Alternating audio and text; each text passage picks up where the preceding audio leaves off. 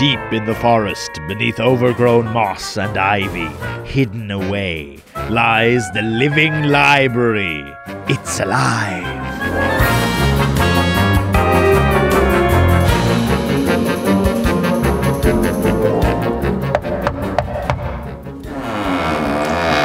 Hello? Sorry, this library isn't open to the public. Oh, what torrential rain. You're completely soaked. Isn't that terrible? So, if you could just toddle off into the storm. Oh, look, you also have a soaking wet library card. Isn't that terrible? Fine, come in. Wow, you're so drenched that you're leaving puddles as you walk. So, can you stop walking? You're shivering. Yeah, it is very cold, isn't it? Hold on, I have a big cardigan that I was warming on the radiator. I'll just put that on myself. Mmm, so toasty. Hey, if you want to see the books, you'll have to take off those wet shoes. Oh. The tiles are freezing, right?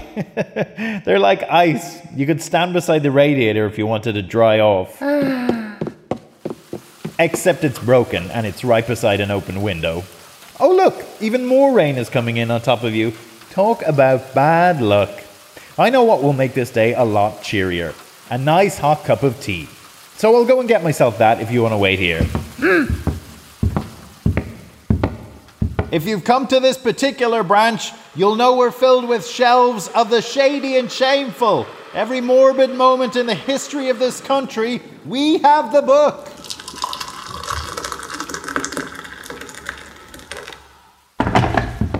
You know, I thought, why not make that kid a cup of tea too? I'm so thoughtful like that. Thank you. But I only had one regular tea bag left, so I made you a cup of lukewarm slug broth. Oscar the Ogre swears by it. If you'll follow me, in the putrid parlour we have books on fashions made from flies' feet, and in the rancid recreation room we have novels about nightmarish nuns. Oh, you're shivering. Here's a blanket to throw round your shoulders. hmm? Oh, that weird pong coming off it. It's actually from the basket a family of skunks sleep in. They're awake now, so I thought they wouldn't need it. Ah, they've fainted from the smell. Happens a lot. I'll just put this peg on their nose and one on mine. Hello? Are you awake now? Mm-hmm. Good, because you'll have to mop the puddles you left on the floor. But before that, it doesn't matter what part of Ireland you're from, I've got the book for you. Follow me into the scented studio. It's where the skunks hang out.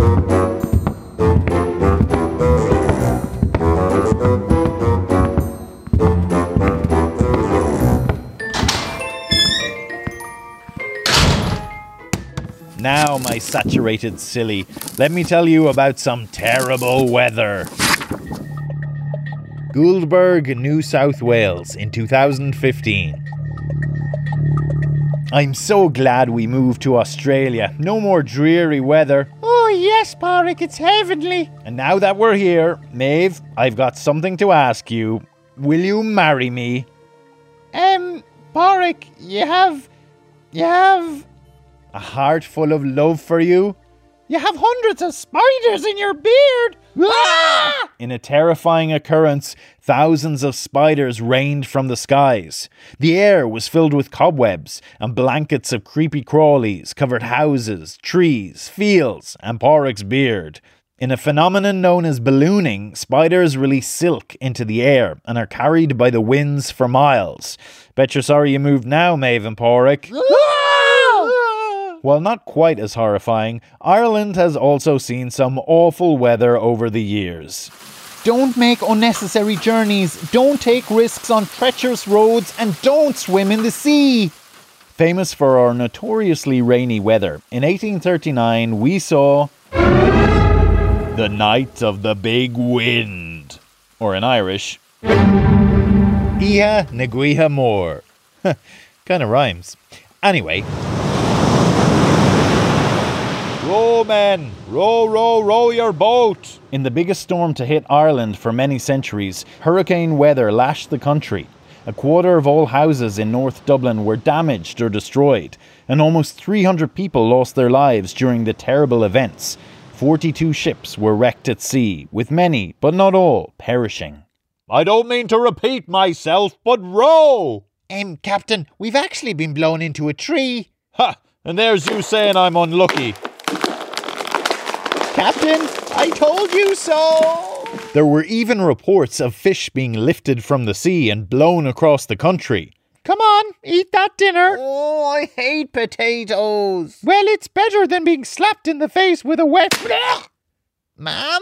Somewhat drier weather took place in the Midwest of America in 1935. In events that led to parts of the US being called the Dust Bowl, huge winds that started in Oklahoma and Texas swept dust and dirt into the air, causing a wall of blackness and blocking out the sun. I bumped my head in the dust storm. How many fingers am I holding up? Are you serious?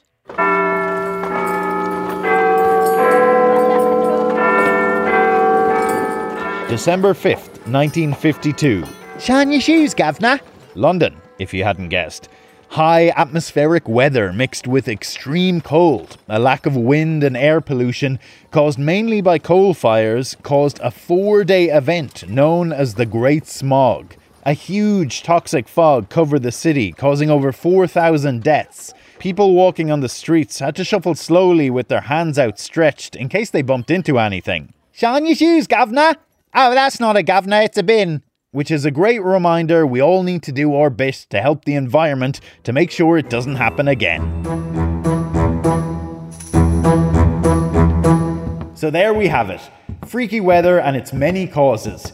Makes you feel a little better that we only have the rain to deal with today, right? Speaking of which, the library is closing, so you'll have to go back out in it. And just as you were almost dry.